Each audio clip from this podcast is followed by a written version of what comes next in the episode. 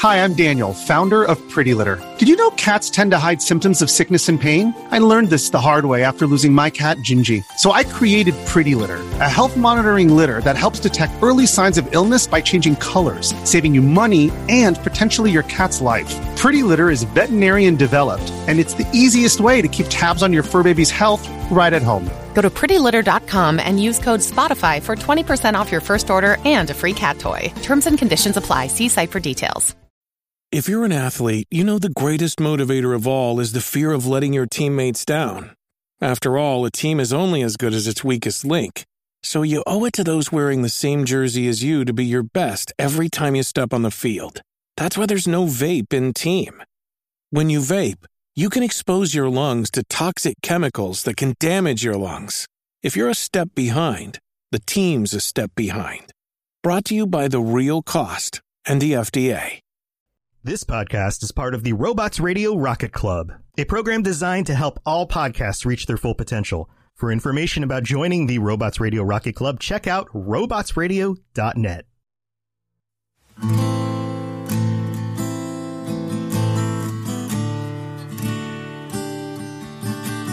Welcome back to Two Girls, One Ship, the podcast where we go hard into all your favorite video game romances. I'm Genesis, the girl who by day works as a mild-mannered accountant, and by night is reading articles titled, Do Androids Dream of Electric Consent? And I'm Vervada, the girl who encourages you to always reach out and make that connection because, who knows, the worst that will happen is they will say no. But sometimes they say yes, and that's the story of today's episode. Today's episode is an interview with Heidi McDonald, the editor of the book Digital Love, and a narrative designer with over 25 shipped titles in the video game industry. She was first to ask the question, what do we know about how and why people romance non-player characters in single-player role-playing games? Heidi went on to tour the world reporting her research findings into this topic. And in 2012, she won the Women in Gaming Rising Star Award. She has continued to love all things video game romance and was generous enough to give us a substantial amount of her time to talk with us. We couldn't dream up a better person to speak on this topic. So, without further ado, here's our interview with Heidi McDonald.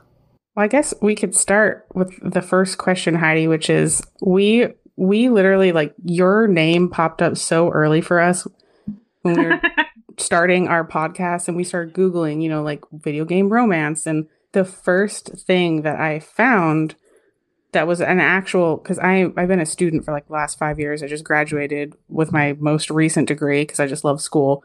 And I just love research. And I found it was like a 2015 article in Michigan State University Press. What is, like, romance in games? What is it? How is it? And how developers can improve it. Mm-hmm. And I was like, there's actual research that shows that BioWare is the best. Like, we just kind of had that gut instinct. I wouldn't necessarily say that they are definitively the best. What my data found is that they are the most popular, and I don't know if that is the same as it being the best. You know what I mean? Yes, definitely.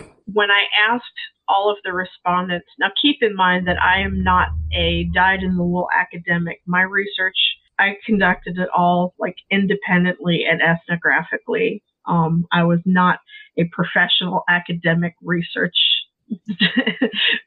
It was something that, I just had some questions about, and I was going to go figure out how to get the answers and try to make sense of the answers somehow. And the fact that any of that is found to be valuable by others in the industry makes me very happy, and it's very rewarding.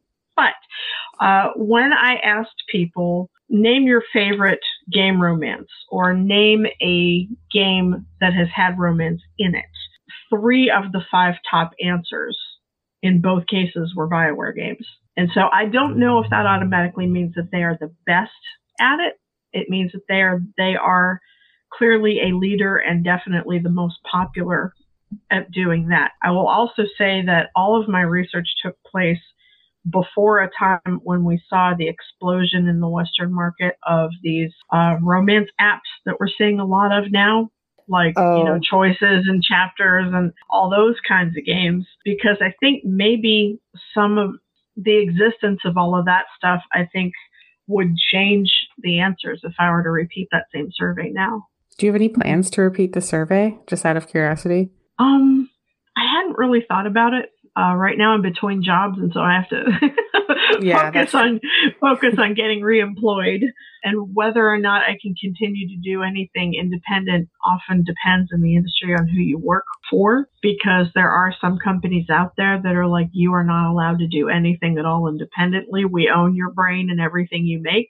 Mm-hmm. So I kind of have to pay attention to the terms of whoever I'm going to work for next. So that's a lot of what it will depend on. But I will say it's been really rewarding to see the number of other folks in both academia and in the game space who have kind of piggybacked off of my research and taken it in different directions. I just happened to pop up early in people's searches because I was the first one who started asking certain kinds of questions. And I started asking because I had a paper to write in undergrad, and I wanted to write a paper about something, couldn't find any sources. And so I decided, you know what, I'm going to go get the information myself. And that's kind of how that all came about. But I'm now starting to see where the things that I've done have begun to influence like other actual scholars who are studying these things. And I'm like, if anything that I found was helpful to people, then I'm happy about that, because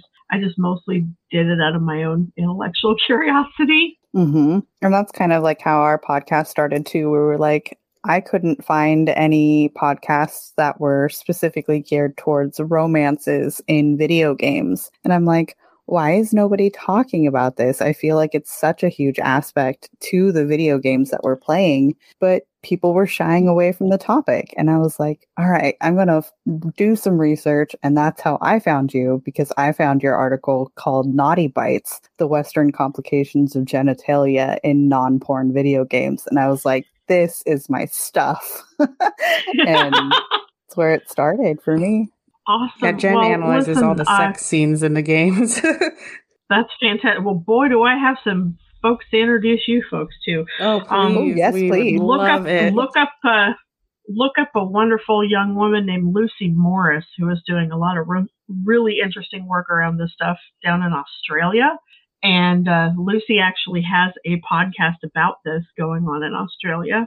The name of it escapes me, but definitely Lucy Morris is. She's got a whole community of folks who she talks to, and they talk about these things in Australia. Also, the professional organization for video game developers is called the IGDA, or the International Game Developers Association. And within the IGDA, they have different things that we call SIGs, or special interest groups.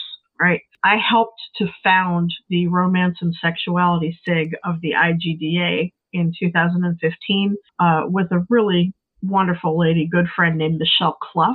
That's Clough. It's spelled very differently than it sounds. She is out of Vancouver. She's been a really good friend of mine.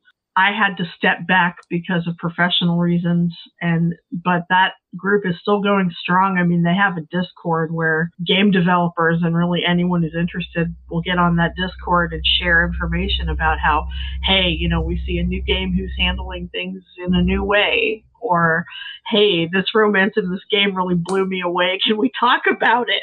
You know, and there's just a lot of enthusiasm around this topic. As soon as we invented the Romance and Sexuality SIG, we started having roundtables of that SIG at the Game Developers Conference every year, which is the biggest professional conference for game developers, where, you know, you go and you hear talks and you meet people and learn things. And the first year that we ever did the roundtable, it was standing room only. I mean, I'm surprised the fire marshal didn't shut us down, because there were people like lined all the way around the outside of the room. But the attendance to that particular roundtable has been crazy big every year. And that has shown me that there are people who are interested in this. There are people who are following it and want to talk about it. There is an audience for this stuff out there. I'm reading your book now. I don't know if Jen's finished it. She actually got the hard copy. I went and got the Kindle version. Okay. Yeah, we were reading it. Of course. That, I mean, I couldn't dream up a more appropriate book for our podcast. We were like, and that's what's so funny, because when we were looking into this stuff, and even when I do the research for every episode, because we focus on a specific romanceable character, we're only, how many episodes in now? I think tonight's going to be the 9th. So we're pretty early still. 8th? Okay, 8th. And we so far have only done Mass Effect and Dragon Age Origins, but it's still so hard. I'm like trying to look and see, I'm like, has anyone analyzed this romance? Has anyone analyzed this character? And even just that doesn't really exist. And clearly, as you said, people are so interested in it. You'd think it would be so much bigger, so much more knowledgeable. But do you do episodes once a week or twice? Yes, yeah, once a week. Well, you're probably going to get half a year out of just Dragon Age. Oh my gosh, yes. That's actually my first introduction to video game romances, when I played Origins for the first time as a teenager, and I romanced Alistair, and I was just like, this is a whole new world. That is exactly what got me. It is Alistair from Dragon Age Origins that got me started on this whole career path, honestly. Oh my gosh. So you're living my dream, because that was when I played it. I was like, I want to be a narrative designer, and I'm just now trying to pursue that, but that's a whole nother story, but that's exactly the same reason got me my job dream. We can talk later. I'd be more than happy to, advise you on it, because I feel like I lucked out, right? I entered the games industry when I was 41 years old. And that's usually a case where people age out before they're 35. And here I was just starting at 41. Oh, wow. And so I just feel like I've been incredibly lucky, and I like to try to pay that forward, however and wherever I can, particularly when that comes to women and other minorities, helping, kind of helping them along. Well, representation I matters. Yeah, I had exactly. I had some powerful people in powerful places hold the door open for me at certain times, and I'm still like, they must have seen something in me that I hadn't seen in myself yet. But I'm super grateful for those folks who helped me out along the way. And that's why I'm happy to help other people. So if you want to be a game writer, I'd be happy to share any experience or advice that you want. Thank you. I will definitely take you up on that, because I turned 30 this year, and I was like, it's time to stop putting my dream off. Like this still been my dream since I was 15 years old. From BioWare. Thank you, BioWare. I don't think I'm moving to Canada or Austin, Texas anytime soon, but they were always my dream studio too. Have I got news for you? Edmonton changed their rules. Now they will work with anyone who is remote. Oh my God. Because that's what I was trying to do. That's what I thought too. I actually almost got a remote game narrative editor role at a fully remote game studio. And I had never even applied. It was like I just was like, you know what, just go for it. I wasn't even trying to get that job. And it was I applied to like 40 something places, and it was one of only 3 places that got back to me. And they didn't pick me, but they were like, there was over 600 applicants, and you were number 7 out of 600 and however many. And so that for me, I was like, this dream could be reality. Like I know I didn't get lucky the first time, but that was the first time I tried. Like it gave me so much motivation. So I'm doing a lot next year, trying to focus on that as much as I can. But that's awesome. Don't give up though. It is, I will tell you that narrative design is an area. It is a discipline that's oversaturated right now. Yeah. I had an interview with a company a couple weeks ago, and they told me that there had been 1,800 applications. Oh my Lord. And I think part of the reason for that is a lot of people just have this idea about game writing that, sure, well, if I can't get a job being a programmer, or if I can't get a job being a producer or a designer or an artist, I can just switch to narrative design, like without any experience or training in it. Game writing, that is a very specific job, right? And so the community are relatively small when you think of other professions all over the world. And we have a really good community. If you hook yourself into like the Facebook page and the Discord and the mailing list, and you get to know people that way. And it's based on the people that you start to build these wonderful connections that can help you later on down the line. Yeah. Okay. I don't want to, I'm sorry. I've digressed us too far into a different topic. That's totally okay. But yes, back to Alistair. Anyone who's been coming to my talk for a long time knows that there's always the obligatory Alistair slide in every talk, because I just gotta, he's where he is where it all started for me, because I got through that first playthrough of Dragon Age Origins and I was devastated that relationship didn't turn out the way that I needed it to. And so I replayed the entire 80 hours of the game as a different character just to make sure that I could end up Alistair. That's exactly what I did with mine too. And I was like, all right, what the hell is wrong with me that I'm doing? Like, what kind of nerd am I? What kind of need does this satisfy? Please tell me I'm not the only person who does this. And, that's where it started, was trying to figure out, are other people being affected similarly by all of this? And the answer was overwhelmingly yes. Yeah. Oh, yeah. Why do you think it's so easy to fall in love this way, this strongly with a game character over, say, like a TV character or a movie character? Well, I think it's the interactivity, right?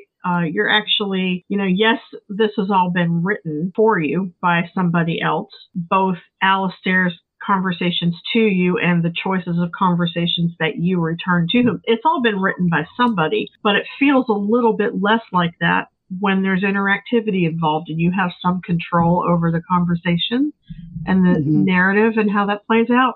You don't really get that with TV or with books or with movies. You're just reading a story and you're not actually in the story, participating in it, driving it in any way. So it's the fact that your dialogue selections are kind of your own choices. No matter how much you yell at the TV, the characters are never going to do what you say to them. But that's right. But you might have a choice of that happening. In Dragon Age in particular, one of the things I really loved in Origins is that you could do something so reprehensible that would make one of your companions be like, "Not sorry, bro, I'm out." And they would just leave, and they would never come back. Like, you have lost that character for the remainder of the game. And that kind of mirrored real life a little bit better, I thought. Yeah. I was also going to ask, do you think BioWare is so popular because they were, if not the first, among the first game studio to have like inclusive romance options, like LGBTQIA plus romance options? Yeah, well, from what I have read and from what I have gathered from folks who worked at BioWare and folks who've been playing games for longer than I have, is that the first relationship like that was in KOTOR with Juhani, and that happened by mistake. It wasn't even planned. It was like they put it in there and it was supposed to be taken out, but somehow it didn't get taken out. And then people played it and people loved it and they realized, oh man, we're onto something. So we're just going to leave it there. So they had not originally planned to do that.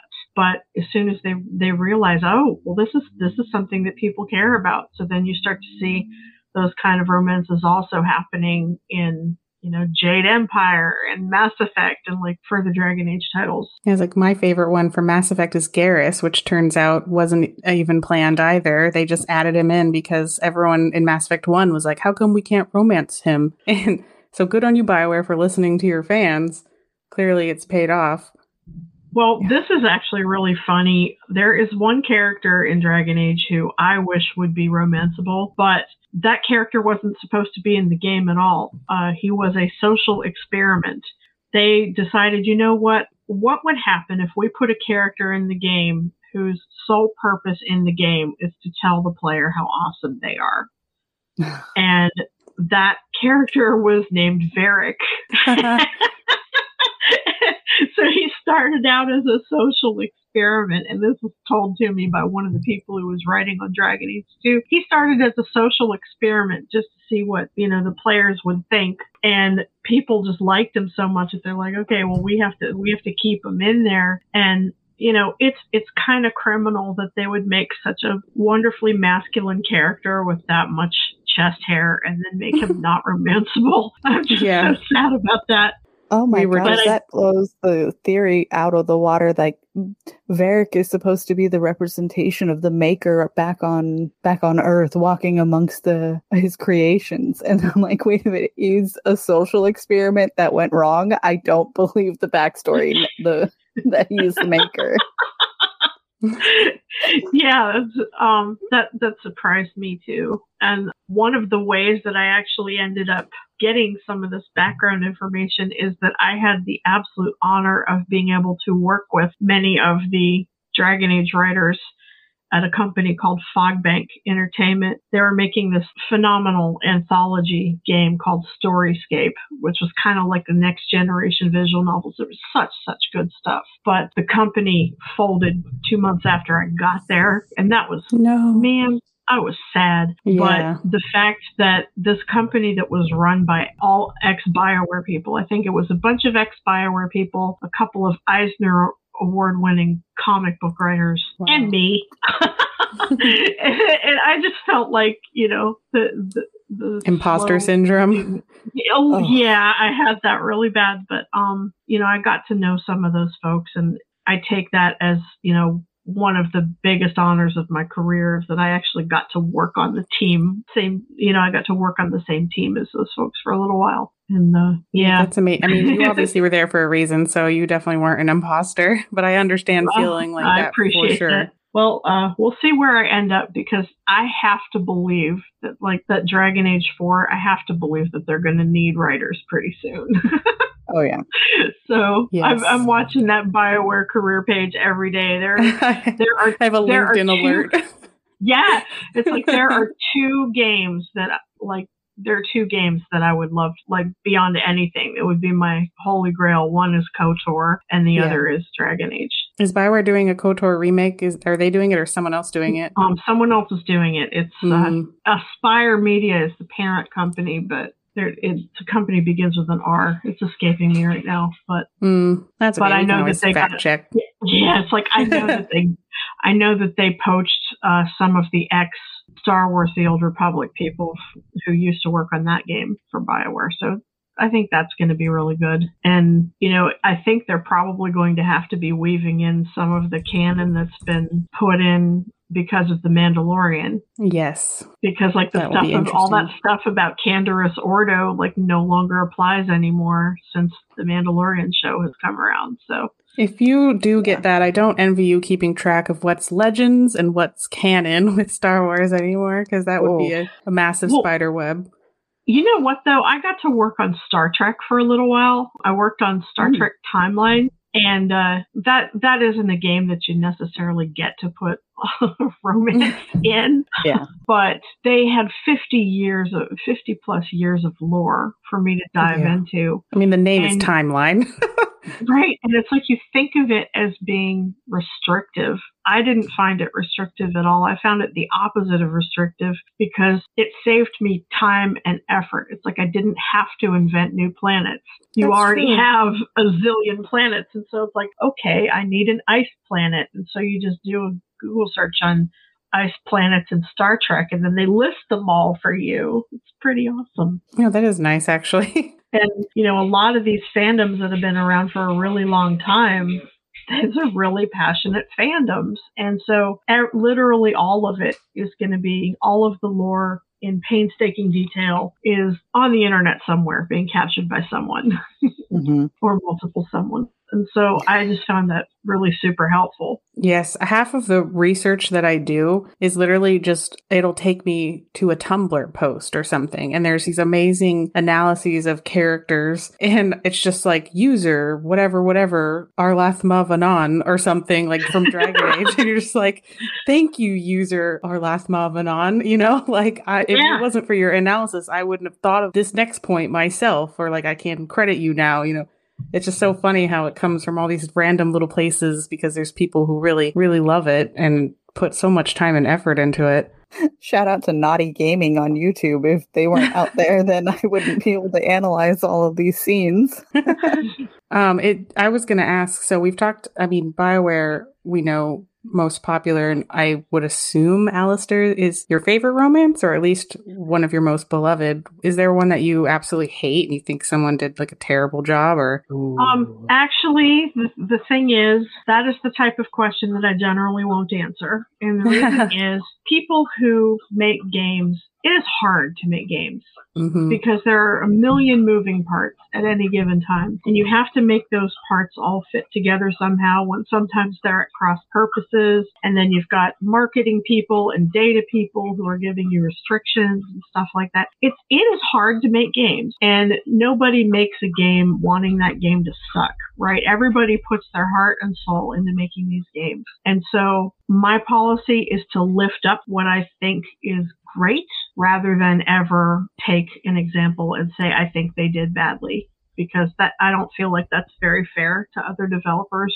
because we don't know what constraints they were under. So that's true. I'm happy to talk about stuff I thought was fantastic, but I generally do not answer questions that are like, name examples of stuff that didn't work, because those are my colleagues, you know, my colleagues, and they spend a lot of their time and hundreds of hours of their life on that. And I don't know what kind of pressures they were under to do it. I will say the idea. Sorry, I was just like, I love the idea of building people up rather than tearing them down. I respect that. Thank you. There are games that I wish I would have seen more of it in. I am right now playing my way through Skyrim again. I haven't played Skyrim in probably 10 years. I'm playing Skyrim again, and it looks a lot like they revisited things as far as marriage, children, things like that, because I thought initially when I played it that was a real missed opportunity, but it looks like they went back and they thought some more about it and they put some more of that kind of content in the game. And so where 10 years ago I might have thought to myself but not actually answered, Skyrim could have done a little bit better.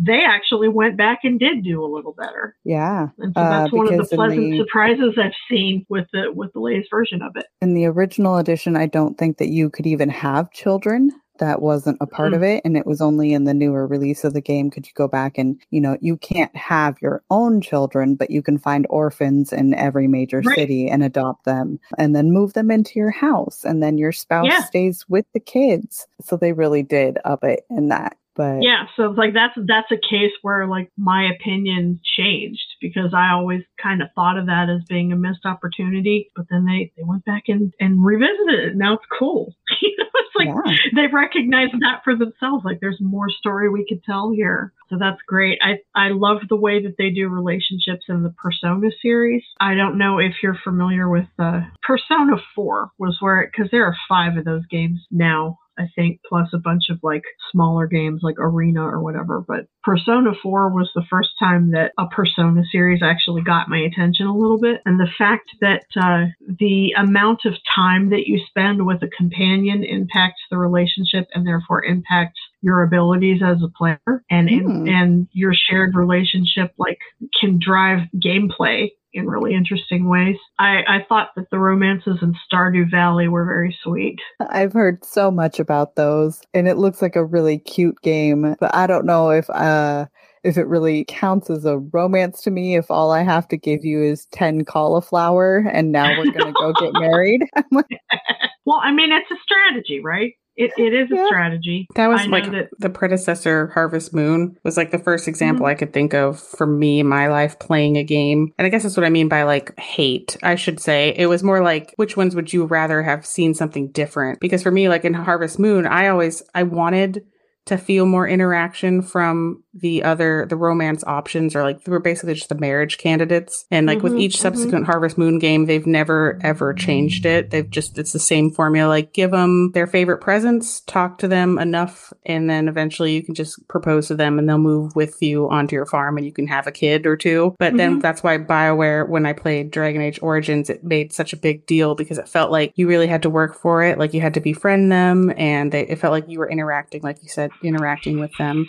more than just like a scripted, like do this formula and then they'll be in a relationship with you. Yeah, well, I mean, it's an evolution, right? We've seen it evolve, and I've tried to speculate on where the evolutions will go next right? That's a lot of what I've tried to do. I think one of the things that frustrates people is when you have one of these game romances, and then as soon as you have the cutscene with the boobies, then the romance is essentially over. It's like it's run its course. You've done the thing, and so now you don't have anything else to really talk about. It would be nice to see if games could go a little bit further than that. You know, it's like, what does it take to maintain a relationship in a case where, like, there's conflict in the world that you have to depend on each other to get through? We don't see a whole lot of portrayals of long-term romantic attachments, right? You don't see characters in games who are like, this is a couple that's been married for 25 years, and how do they still relate, and how they changed over time, and in light of the events of the world around them, what effects has that had? So I'd be interested to see that explored a lot more than is being explored now. Oh, absolutely. I would love a long-term relationship. Like, I love the mundane moments of life that make a relationship real. I've been with my husband for 18 years. We have had every fight possible. Thank you. And so it's like all of those moments over all of the years is what makes us who we are today. And I don't get any of that level of deep emotion and continual bonding with any video game character. I would absolutely love to see that. I want to see a fight between Shepard and Jack about leaving the toilet seat up again. Yeah. The closest one I can think of is not a romantic relationship, but it's a parental one between Ellie and, wow, my mind is blanking, Last of Us. Oh, gosh, yeah, what's his name? Yeah, because they grow together in the first game, and in the second game, it's definitely more of a dad-daughter relationship, and they have a lot of fights. And then you see them make up, and it felt so real. Like, that game, especially the second one, felt like participating in a movie or somebody's life or something. It didn't feel like a game at all. It was so immersive. But I can't think of a romantic relationship option or that exists. We don't have enough of, like, older people falling in love either in media. It's always very young people falling in love. Mm-hmm. Well, I think that, you know, one of the things that I talked about at GDC Europe in 2013 was I noticed something, and I'm one of these people who notices weird patterns about things, and I'm like, I wonder if that's a thing, and I'll go investigate. It turns out that video games have now been around for, what, like 60 years, give or take. Mm-hmm. And that means the first people who were ever gamers are Gen X. Right. And I'm 51 now, and I'm getting older, and like all of my contemporaries are like, we're in our early to mid 50s now. And we were around when video games first got popular. So because of us and the age of the medium, the average age of gamers is going up just because of the age of the medium and when people get involved and how long they play. Because I don't know a whole lot of people who are like, oh yeah, I played games when I was younger, but I stopped. It's like most of the people I know are just like playing different games now. Mm-hmm. But I also noticed that the average age of romance readers, like romance novels, is on its way down because of digital products. You don't have people going to Barnes and Noble and like buying a big stack of romance novels anymore. They're just getting it on their Kindle and they're reading it digitally. And younger and younger people are more and more digitally inclined. And so that's a case where the average age is going down. And so what I postulated in 2013 is you've got the average age of gamers going up, you've got the average age of romance readers going down, and you're going to hit this sweet spot where they intersect. And that's going to be a hell of a market opportunity for somebody to figure out how to do romance games in a way that it appeals to romance readers. And I was like, I don't know who's going to do that, but I think it's going to come along, and, you know, it'll be wonderful to see. Well, ladies and gentlemen, that is what we have right now. Chapters, Choices, Taboo, like all of these anthology apps that they have right now. And they're just bringing in lots and lots of money. And so that was one of those things where I looked at it in 2013 and I didn't know where it was going to end up, but I was like, there's money in this for somebody, and damn if it didn't happen. I'm definitely a victim of it. I've played those games. I definitely had Choices on my phone for a while. If you ask me, I think that Pixelberry does the very best job of all of them. They monetize ethically. They don't emotionally punish you for not spending money. And I have played apps where they will emotionally punish you if you don't spend the money, or they will completely withhold any affection whatsoever unless you pay money for it. And there's something a little bit icky about that. Yeah, that sounds like it's teaching people all the wrong things. Yeah, I mean there are apps out there who are being icky about it. And again, I'm not going to name them, but I'm sure if you play some, you'll know exactly which ones I'm talking about. But Choices has never let itself fall into that. They have held themselves above it, and they write stories that are not just juicy, but also very charming, very heartwarming. And I think Choices is really the best one. Choices, I did end up spending money on Choices when I played it, but you're going to laugh at this. I only ever spent money when they said, you know, aw, here's a dog. Do you want to adopt the dog? I can get behind that. Yeah. Of course, I want to adopt the dog. It was a corgi. I had to. Yep. Especially when they hit you with like, it's only $1.99. And I'm like, okay, I can spend $2 on a dog. Yeah, exactly. And then it's like they didn't cost them a whole lot to include the dog in the rest of the story. It's just like putting in an extra line here or there about, you know, dog says this or dog does that. But it was cool to have like the dog in there. I definitely fall prey to the webtoons. Have you ever heard of Lore Olympus? Not a game, I know, but that's like the only thing on an app that I will spend money on, because every week you can like pay 5 coins, which equate to some amount of cents or something, to get the chapter for free, or you have to wait an additional week for it to be released for free for everyone. I'm like, nope, I want it right now. I can't wait for the story. It's like a web comic. It's amazing. It's like a retelling of her Persephone and Hades, but like in modern times. You are probably somebody else who has a story motivation. There's a scholar named Nick Yee. He used to work for Ubisoft, doing big data stuff for Ubisoft. He went out on his own. He's got a website called quanticfoundry.com. Really cool site. He has analyzed player behavior. And what you can do is you can take this quiz on his website, and it asks you questions about what kinds of things are important and enjoyable to you while you're playing a game. And then at the end of the quiz, it will tell you, here's what your player motivation is. And here are games that we can recommend to you based on what's important to you when you play games. Really, really cool stuff. And so I went on Quantic Foundry. I took their motivation, you know, their gamer motivation questionnaire, and they spat back out that I was 96% motivated by story, and we'd like to recommend these BioWare titles and these Telltale titles. I'm like, you don't say. Oh, now we really need to take this with like us and our listeners and have comparisons about why we play the games that we play. That is really awesome. You can even, on that site, you can even say, here's what my favorite game is, and type that in, and then it will spit out, here are games that are similar to that game. So they might be able to turn you on to new games that you didn't even know about before, which I think is really super cool too. Yeah, I think for sure I would be story motivated, because all of my favorite games are extremely narratively driven, like The Last of Us, Dragon Age, Horizon Zero Dawn. You know what? I just finished that one because I went for about 10 years not having a desktop computer. I was only on a laptop, and it wasn't a very powerful one at that. And then my most recent job, they sent me this beast of a computer system. And so I was like, cool, now I'm going to go back and play all of these other games that I missed. And one of the ones I was immediately interested in playing was Horizon Zero Dawn. And oh my goodness, there were like moments in that had me like almost in tears. Yes.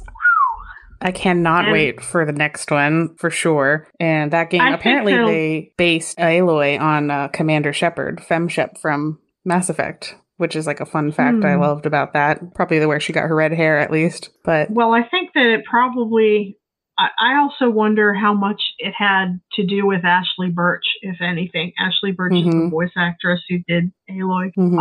Anyone who's played Oxenfree or Afterlife is familiar with Ashly Burch because she has done games for Night School before, the voice work. And of course, I absolutely adored Oxenfree. That was like one of my favorite games, one of my favorite indie games that I'd ever played. And I was like, so when I started Horizon Zero Dawn, I didn't initially realize that it was Ashly Burch doing the voice, but I heard it and I was like, I wonder. And so I looked it up. I'm like, oh my God, it's Ashly Burch. That's fantastic. And I think the way I feel about Ashly Burch is the same way that a lot of people feel about Jennifer Hale.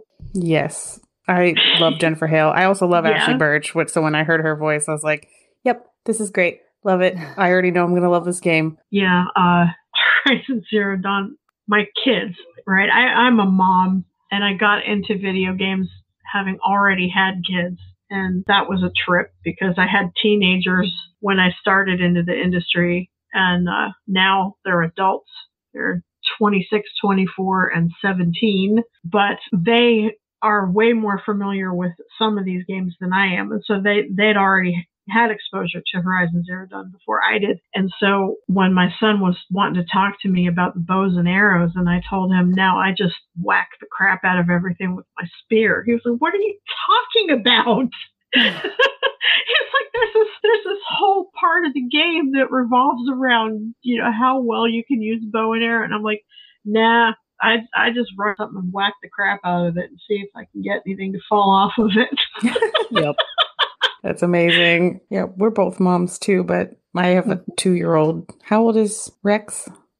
She's 11. Yep. So we're nice so little train of ages. You're about to cruise into some interesting times with an 11-year-old. I salute you. Yeah. And if I'm any indication of how her personality is going to start taking over, yeah, I'm in trouble. No, you know what? I was really very lucky. My daughter kept it together, and she made all the good choices and did all the good things. Like, she didn't have any time for boys. She's like, she didn't care about any of that stuff. She had a professional goal, and she stuck to it, and she was all about school and pushing herself with school. And so I really didn't have to butt heads with her or worry too much about that. But the boys, on the other hand, the boys are the ones that have given me more gray hair, I think. See, my mom was the crazy party lady, and I'm like your daughter. I didn't date till I was almost 20, and I am very motivated for work and school. And now I have a daughter, and I'm like, I don't know, is she gonna be like grandma, or is she gonna be like me, or somewhere in between? We'll see what happens. Yeah. It was really important to me with my daughter. You're probably going to think I'm awful for saying this, but I had the Disney Channel on parental block when my kids were growing up. And that is not to say that I didn't let them watch Disney movies. I had DVDs of specific Disney movies that I would let them watch. But there was something that I really did not like, and I don't know whether they're still doing it or not, but throughout the 90s and early 2000s, Disney was doing this thing on the Disney Channel where they would build a TV series around a young woman, and there'd be all of this merchandising that went along with the Hannah Montana and the Hillary Duff and the, you know, all the stuff, and the iCarly. And then whenever she turned a certain age, they just like, okay, well, you don't appeal to this demographic anymore. And so suddenly they just kind of threw her away. And it was just like this whole kind of disposability of young women thing that they were doing that I could not get behind. And I did not want, in particular, my daughter to see that. And so I didn't expose her to it. I showed her very specific Disney movies. I bought her books about famous women and women leaders and science videos. And I don't know if I can take any credit or not for the fact that she did become a scientist.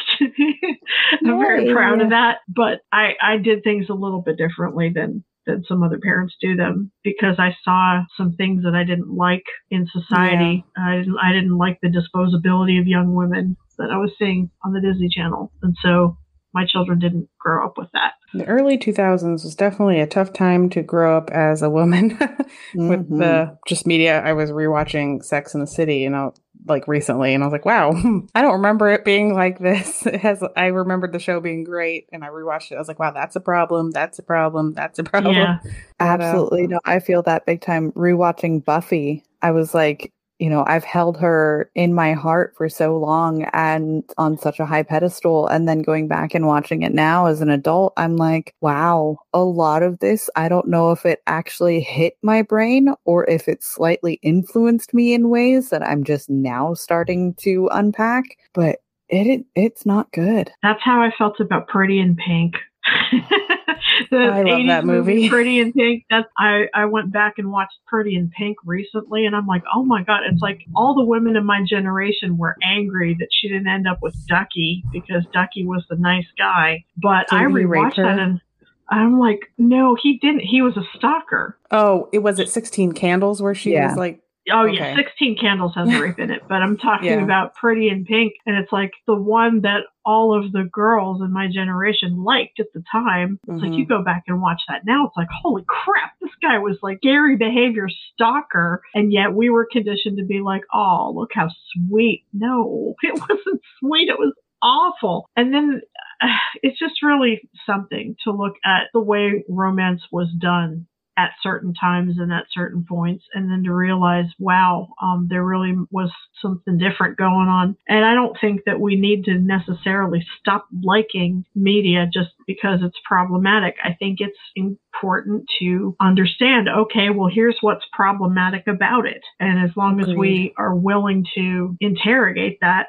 a little bit, then I think that's okay. Love Actually was my favorite movie for, you know, my favorite romance movie for the longest time. And there are lots of parts of Love Actually that are just really cringy, but I still am a sucker for that movie.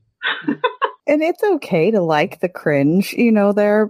It was a part of, you know, what shaped us to who we are, and watching and listening and learning from all those things. And it's like, yeah, maybe those aren't the same decisions that I would make now. And especially like in video games, you know, talking about romancing Alistair, and those aren't necessarily the same decisions I would make now, but you still hold a special place in your heart. Yeah, for sure. Yeah, that took on a new meaning doing research for this show. And I read someone said that Morrigan is basically crafted to be the stereotypical male fantasy, and Alistair is crafted to be the stereotypical female fantasy. And I was like, damn it. Yeah, he is. And that's why I like him so much, because he's literally like the perfect guy, right? He's so sensitive and vulnerable and open with his feelings.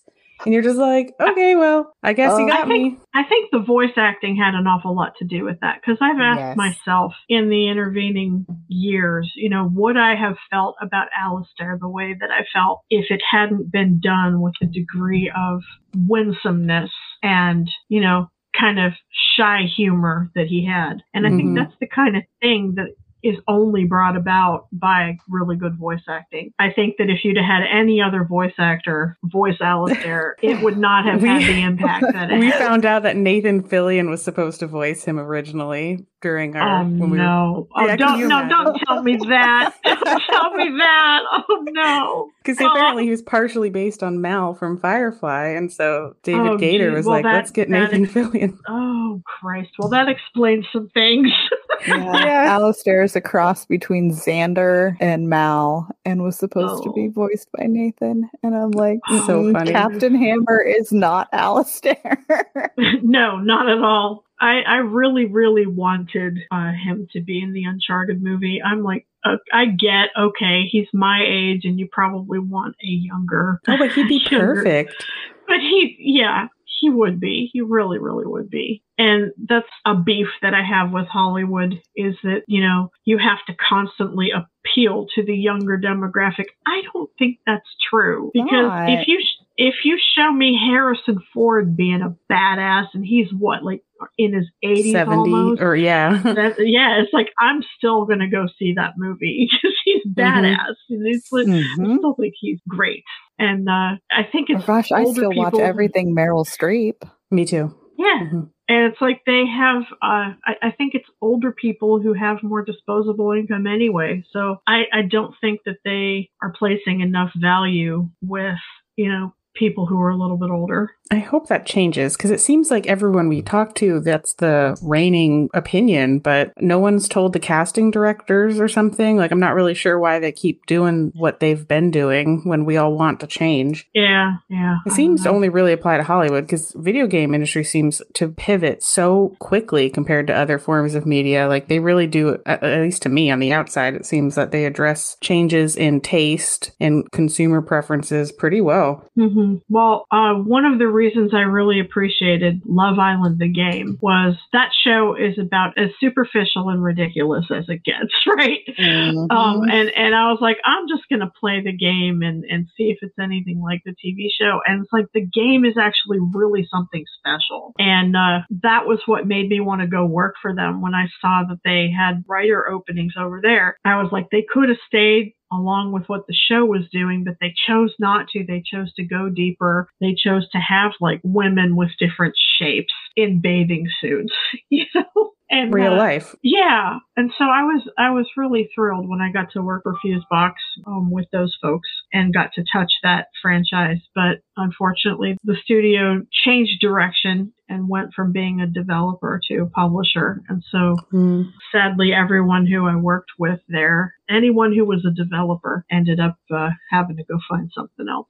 I love that you bring up the different body shapes, because I absolutely loved your portion about what the hell happened to Morrigan's boobs and why can't I have a boob slider? Like, I was playing Dragon Age Inquisition, and I was like, the boobs on my character aren't as good as my real boobs, and I want my real boobs in the game. Exactly. I make these things. I'm proud of them. Yeah, I mean, I think that the closest we got to adjusting that is Cyberpunk, but it's like, do you want small boobs or big boobs? And I'm like, no, I want to change the height of them, or like there's all these options that I would like to have to make my character look more like me. Here comes a train. Here comes a train. Whee! The trains are very exciting, though. Yeah, they are. But it's like you get used to them after being here for about a month. You just don't even notice them anymore, except when you're on a video call and people are like, what am I hearing? So that's why I learned to just, call attention to them, because people are going to hear it and they're going to wonder, what the hell is that? Well, I know we've taken a ton of your time, so I don't want to take any more. But if you have anything else that you want to ask, I got a little bit more. Do you have any burning questions, Jen? Because I wrote questions out and you just went and answered them before I could even ask them, because I feel like obviously you've done this before. So you know what you're talking about. Right. Our notes pages is now what we've taken notes down from you instead of what we were going to ask. Oh, I guess I got lucky with LinkedIn then. It was like one of the last days I had the premium membership. And they're like, would you like to send an in-mail? And I'm like, yes, I think I found her. I was like stalking on LinkedIn trying to find you. Well, I'm glad you did. Like I said, it's very gratifying for me when I hear that my work has helped people, or, helped them think about these kinds of things in games, or helped them in thinking about how they go about constructing these kinds of things in games. Because like I said at the beginning, it's just, I had a question and I didn't find any answers to that question. And so I went out and figured out how to get the answers. And it happened at a point in my life where I couldn't believe that anybody else was interested in anything that I had to say. Because I was like just a stay-at-home mom. I wasn't really anybody, and I was an intern in the games industry and stuff. And so the fact that people were interested in the topic, I was just like, wow. And I'll never forget when the paper that I had turned in at school, they encouraged me to turn it into a conference talk. And I put the outline for the conference talk and the slideshow together. And I asked a guy at Shell Games who I was working with, who had done a lot of conference talks, and I said, could you do me a favor and like go through this stuff and tell me what you think? I mean, because I've never done anything like this before. Just give me some pointers, because I want to do a good job. And he went through everything, and I'll never forget, he looked across his desk at me and he said, you're going to be able to take this talk all over the world. And I laughed at him. I was like, no, come on. I have only worked in this industry for like 4 or 5 months, and I'm not anybody. You got people out there like Hideo Kojima, I'm like literally a nobody. But he said, you are going to be able to take this all over the world. And you know what? I shouldn't have laughed at him, because he was right.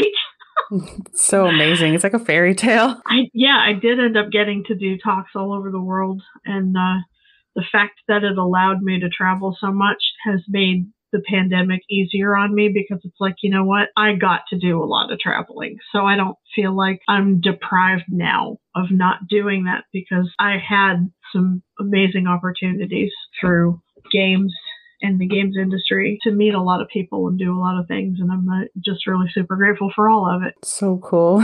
I feel a little bit similar, but unfortunately for me, my thing started, I was a stay-at-home mom up until I got my job. I just started last month, and student at the same time, which was definitely fun.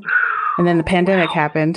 So I'm like, at least I have a job. Thank God for the internet, because otherwise I would have no way of interacting with the world at all, because we live in the country, far away from my family. My husband's in the military. So. Oh my goodness. And is he deployed elsewhere? Or? No, he's here. I was in the military too. That's how we met. And then I got out. Oh, wow. We were in San Diego before, and we got orders to a tiny, tiny city compared to where I'm from, because I'm from Los Angeles. And oh, wow. Yeah, I lived there for a couple of years. Yeah. And we got here literally like 3 weeks before COVID started in March 2020. And wow. I've just been inside with my toddler ever since, basically. So thank goodness for the internet. You have all my respect in the world. I honestly don't know how the people who are, working full-time remotely using their computer and also have small children. I honestly don't know how you folks do it. And you have all my respect in the world. Because, I remember what it was like to have them that age. And I just, I don't know if I'd be sane anymore. Yeah, I don't know. If it wasn't for Genesis and I becoming friends in this podcast, it's honestly like my socializing now, I feel like. And it's so fun. So I'm happy that we met. We met through the Mass Effect Lorecast, actually, because we were both Mass Effect fans. That's fantastic. Mm-hmm. Game community, I'm telling you, it brings us all together. Yeah. Well, I don't know if you're aware of Dragon Age Twitter, but wow, is that a thing? Barely. Oh, yeah. Just because I got Twitter for our podcast, like it's the only Twitter I've ever had, and they're everywhere. Look into Dragon Age Twitter, because there are multiple discourses going on at any given time about Dragon Age every single day on Twitter. Mm-hmm. Thirsty people. What can I say? Oh, yeah. I'm on like a lot of Mass Effect TikToks, and I tell you what, that is a dark side of the internet, what they will do to those poor characters. Well, Rule 34 after all. Yes. Oh, yeah. What did we make up be? We made up Rule 43. If there's not already a porn for it, there's definitely a mod for it. Yes. Or at least a fan fiction. Oh, yeah. Oh, yeah. Yeah, people said to me one time, if you were going to make a mod for Dragon Age, what would you do? And I'd say that I'd give Morrigan her boobs back. Yeah. Maybe she breastfed. I don't know, but I just found it very, very dubious that, like, her breasts would shrink in size after motherhood, because I had the, complete opposite experience. Same. Me too. To the point where I got a breast reduction this year because it was ridiculous. I could not live with it. I was like, nope. They were already big before. So I was like, no, I'm not doing this. My back kills me. Can't live like this. So maybe Morgan did that too. I don't know. Well, I mean, she's got bells. Lucky maybe her. She's got surgery's some kind of transmogrification spell of some sorts. And there's going to be that Dragon Age fan out there who's like, the name of the spell isn't actually transmogrification.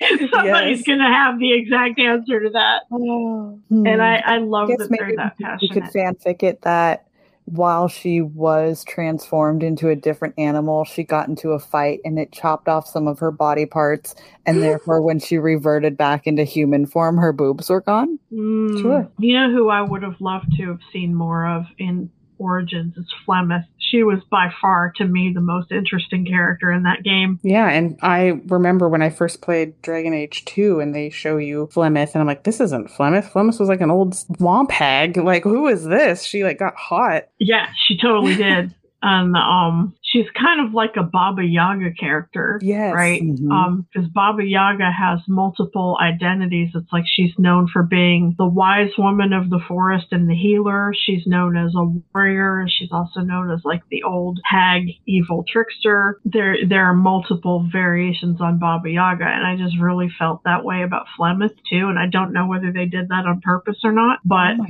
if I were to go back, and if it were up to me to find any character to tell more story about, it would definitely be Flemeth. I would love to see an entire game made about her.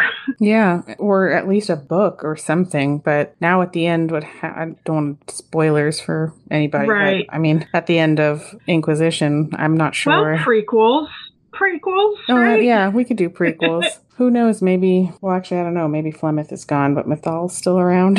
Yeah, perhaps. I just would have liked to see some sort of reconciliation between Morrigan and Flemeth.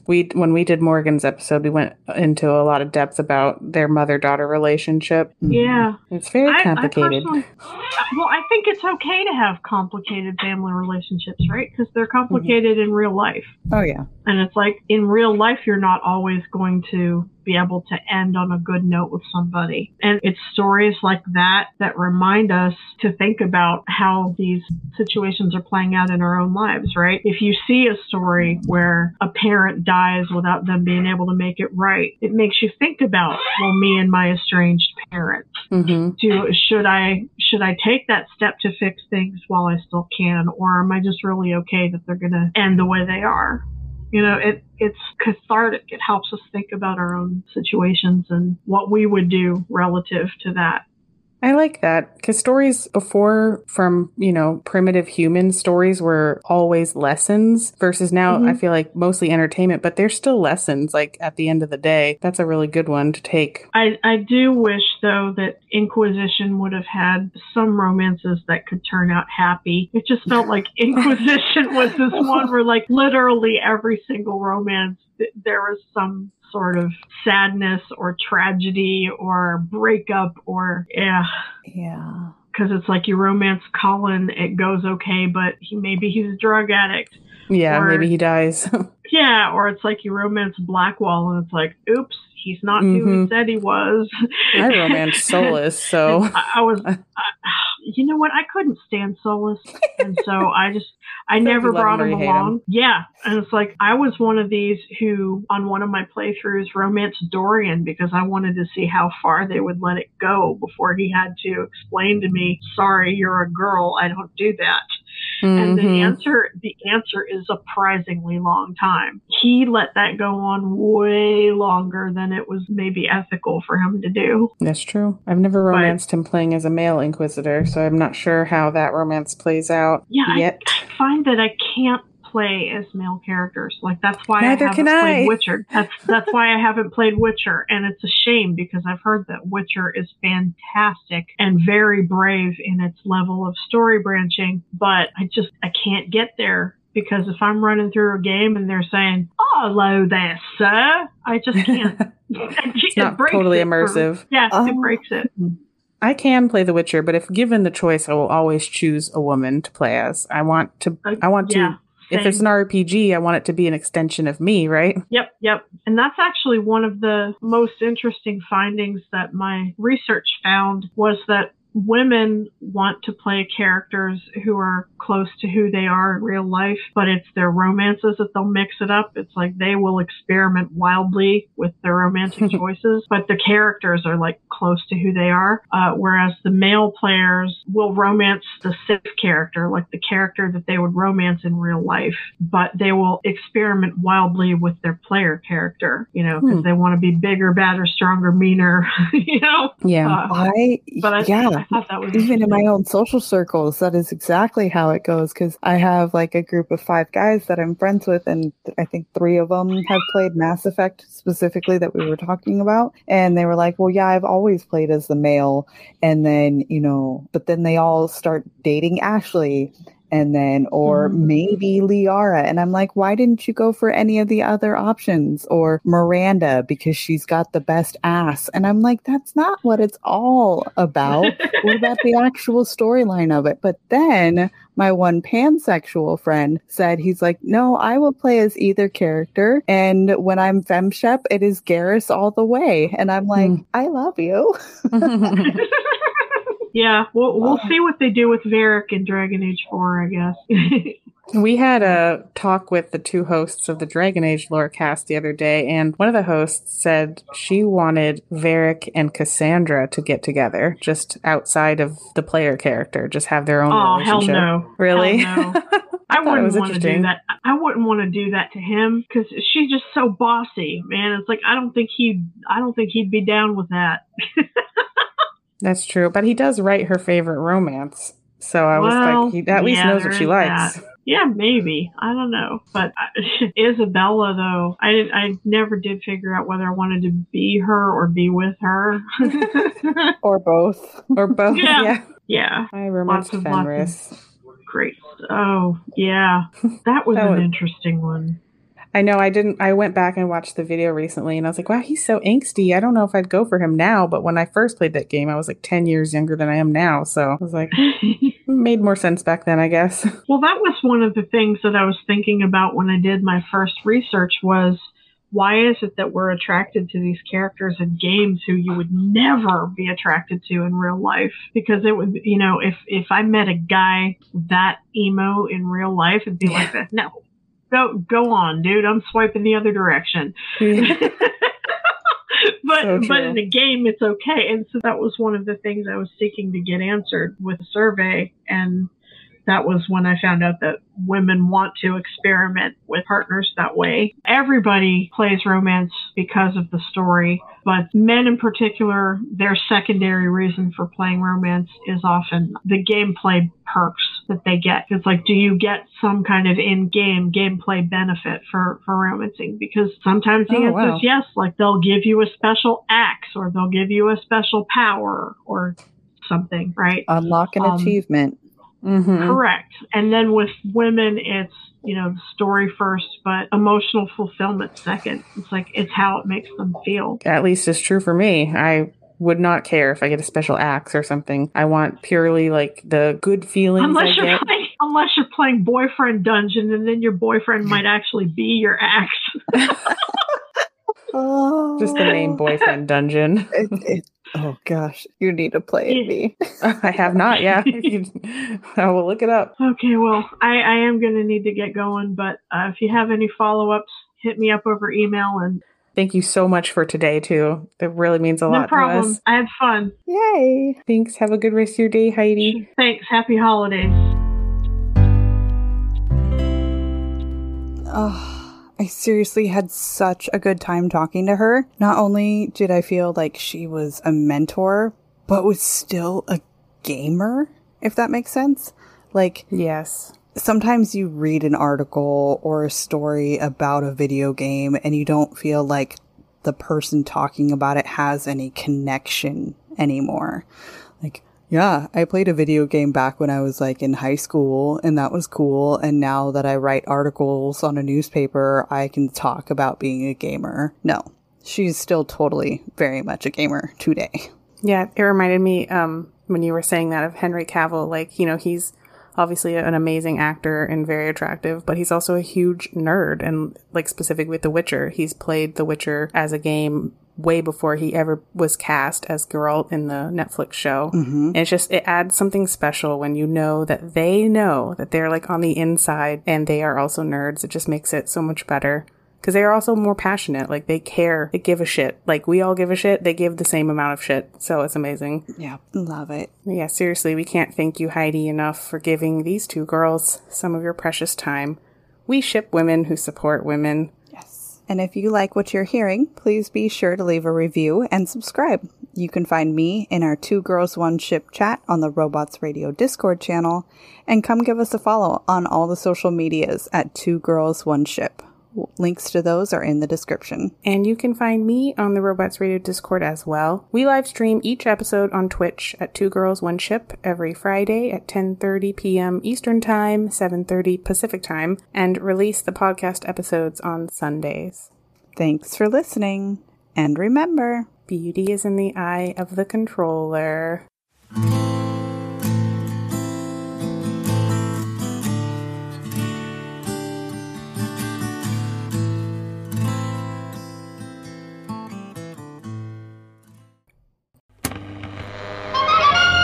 When a wasteland detective and a vault girl cross paths, no criminal is safe. You're both under arrest. Don't move a muscle if you know what's good for you. Based in Bethesda's Fallout series, follow Walter and Bunny as they traverse the Texas Commonwealth and New Vegas, busting big crime rings. We'll need all we can to expand into Vegas territory. And surviving anything the wasteland can throw at them. It's him! It's the Mothman! Featuring a series of nail-biting narratives and guest stars from across the Fallout community. It's anybody's guess what thrilling case is up next. War never changes, does it, Bunny? No, it certainly does not. True Vault Escapades, a Fallout audio drama. Available anywhere you get podcasts.